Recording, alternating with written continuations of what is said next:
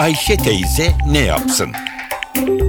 Güngör Oras, Ayşe teyzeye ekonomide olan biteni anlatıyor.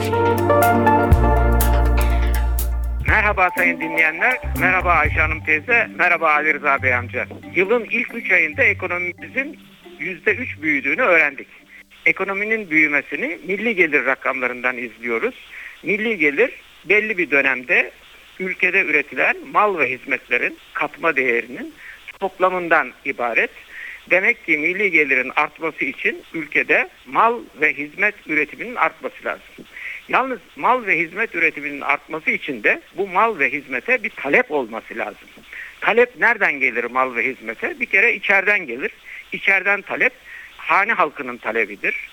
Devletin talebidir. Bir de dışarıdan bir talep gelir. O, o nedir dışarıdan gelen talep? O da ihracat talebidir. Biz 2013 yılında yılın ilk 3 ayında e, yüzde 3 oranında büyüdük. Ekonomimiz büyüdü.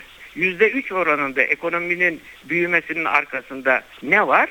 Talepler var. Hangi talep var? Hani halkının talebi var, kamunun talebi var, yatırım talebi var. Şimdi bakıyoruz acaba bu büyümeyi sağlayan talepler nereden gelmiş diye görüyoruz ki 2012 yılının ilk 3 ayında hane halkının talebi, tüketimi sadece binde 4 oranında artmışken bu yıl yüzde 3 oranında artmış. Kamu tüketimi, devletin tüketimi yüzde beş buçuk geçen yıl artmışken bu yıl yüzde yedi virgül iki artmış. Yatırımlar geçen yıl e, yüzde sıfır yedi, binde yedi artmışken bu yıl binde iki artmış. Demek ki yatırım talebi olmamış içeride. Daha çok hane halkının tüketim talebi, devletin tüketim talebi öne çıkmış.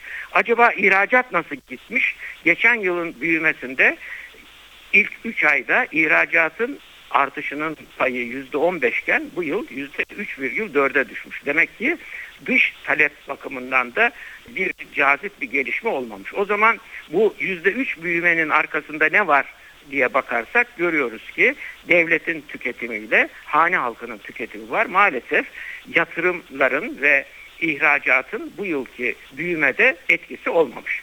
Acaba büyüme hangi sektörlerde olmuş? Bizde büyümenin dinamiği, lokomotifi imalat sanayidir. İmalat sanayi büyürse imalat sanayi büyüdüğü için peşinden perakende sektörü, toptan ticaret sektöründe büyüme olur. Ulaştırma haberleşmede büyüme olur. Mali aracı kuruluşlarda büyüme olur. Geçen yıl imalat sanayi yüzde üç buçuk artmıştı ilk 3 ayda. Bu yıl %2,8 artmış. Yani imalat sanayindeki artış bu yıl maalesef geçen yılki e, büyüklükte değil. E, buna e, bunun da paralelinde neyi görüyoruz? Perakende sektöründe, toptan ticaret sektöründe büyüme yüzde 2,9 olmuş. Ulaştırma, haberleşme sektöründe de yüzde 1,5 olmuş. Şimdi acaba bu büyümenin motoru yani bu para nereden gelmiş? Bu para bir para olacak ki talep artacak.